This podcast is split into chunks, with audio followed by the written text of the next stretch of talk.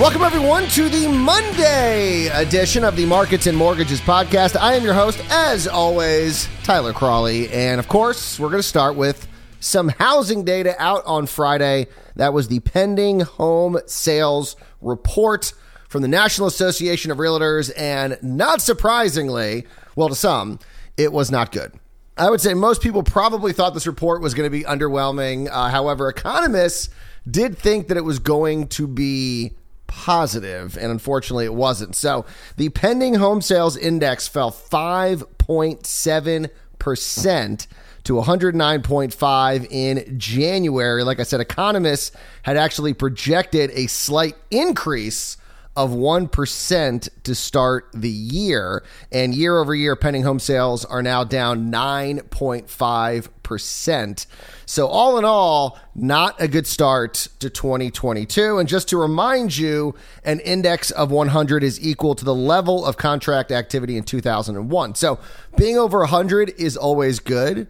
But considering what's happening with housing right now with demand, you'd like that number to be a lot higher. Lawrence Yun, the chief economist at the National Association of Realtors, said that low inventory is still a big problem, but that rising rates might begin to depress demand, saying in a statement, quote, with inventory at an all-time low, buyers are still having a difficult time finding a home.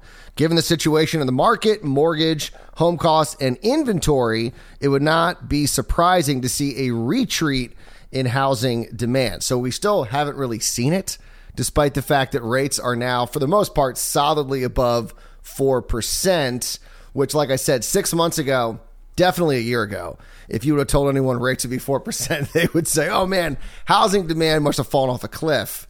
And it's not there yet. We haven't seen any instance that demand has fallen at all. Usually, when looking at these numbers, the reason that sales are down or pending sales are down is because of inventory issues, not demand issues. And like every other report that we have seen, regionally, the South continues to lead the way, even so to start the year, despite a 6.3% drop in January. The South's pending sales index was still at 134.6. Not bad. In fact, the only other region that was in triple digits was the Midwest. They were at 104.4. So just the South is 30 points higher than the next closest region. That just once again shows you how hot the housing market is in the South, even with a 6.3% drop. So the Midwest saw a 5.9% drop to get that 104 number, followed by the West, which actually was the only region that had a month over month increase, 1.5%. The West was at 95.2 in the Northeast with a big drop, 12.1%. And they are uh, at fourth place, last place at with an index of 84.3. Now, like I said, economists had projected that this was going to be a positive report, slightly positive, up 1%. But I told you that a good indicator of what's probably going to be happening is the monthly report from Zonda Economics.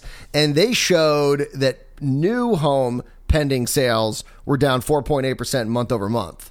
So it makes sense that pending sales entirely were down. It's always good to look at Zonda because that gives you kind of an indication of what is happening, or at least they have been. I mean, they've been much closer than what we've seen from the economists on projecting what is happening with most of these reports. So I'm going to keep an eye on what the Zonda Economics monthly report is telling us when looking at overall pending home sales. So, once again, the good news is that the index is above 100 but it's still dropping month over month and year over year. And it's not a demand issue yet. However, if rates keep rising, most people are projecting that that will become more of an issue. But right now, it's inventory, inventory, inventory. And speaking of things being in demand, as we all know, inflation continues to be much hotter than expected. And the latest personal income and outlays report from the Bureau of Economic Analysis gave us more of the same. I know we've seen the headline before, but it doesn't make it any better. And that is once again, inflation hotter than expected. The personal consumption expenditure index was up 0.6% in January, even though economists had projected a much smaller increase of 0.2%. And year over year, the PCE index is now up 6.1% which is stronger than what economists had projected at 5.9 and now shows the strongest gain since February 1982. We've seen that a lot when looking at inflation. Man, inflation hasn't been this bad since usually early 80s is when this is being compared to. And in case you're interested, the core PCE means no food, no energy, 5.2%. So that is without question an indicator of what the Fed is going to be doing. We know that this is the Fed's preferred inflation gauge. And so the fact that we're seeing core PCE over 5%, yeah. I mean, we all knew it was going to be happening a March rate hike. The question is, is will this be enough to force them to increase rates by 50 basis points?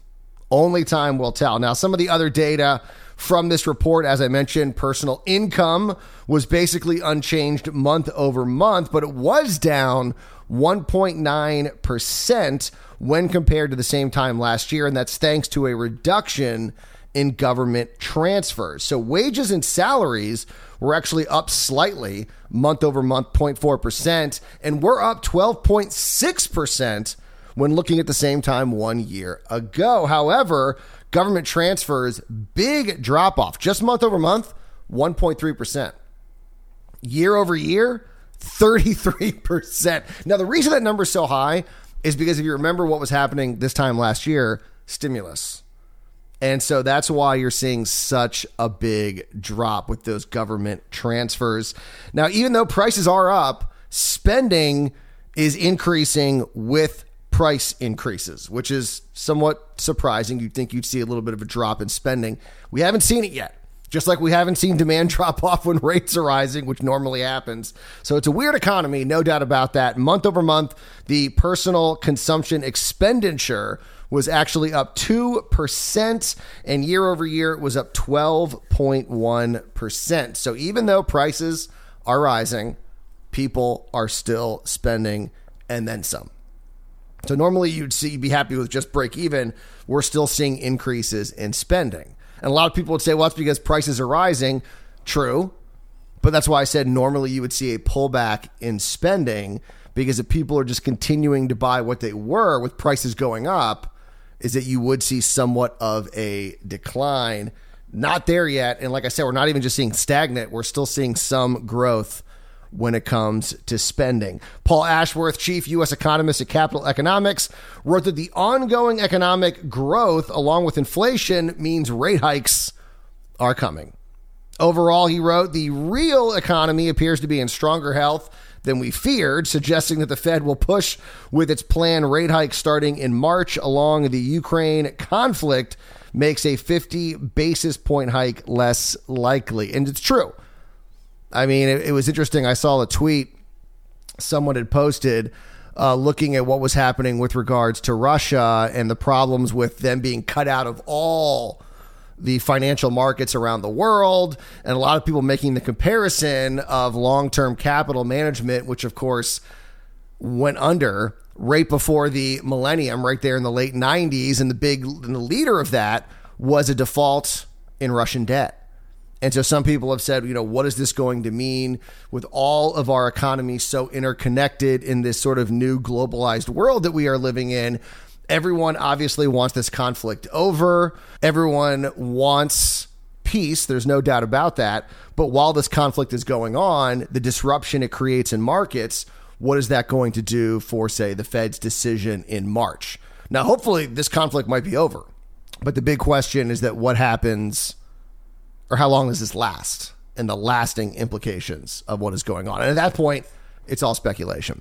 All right, we got to go. You guys enjoy your Monday. We got a lot to get to here on this week on markets and mortgages. We'll be back here Tuesday morning for another edition of Markets and Mortgages. And remember, as always, do not wait to buy real estate. You buy real estate and wait.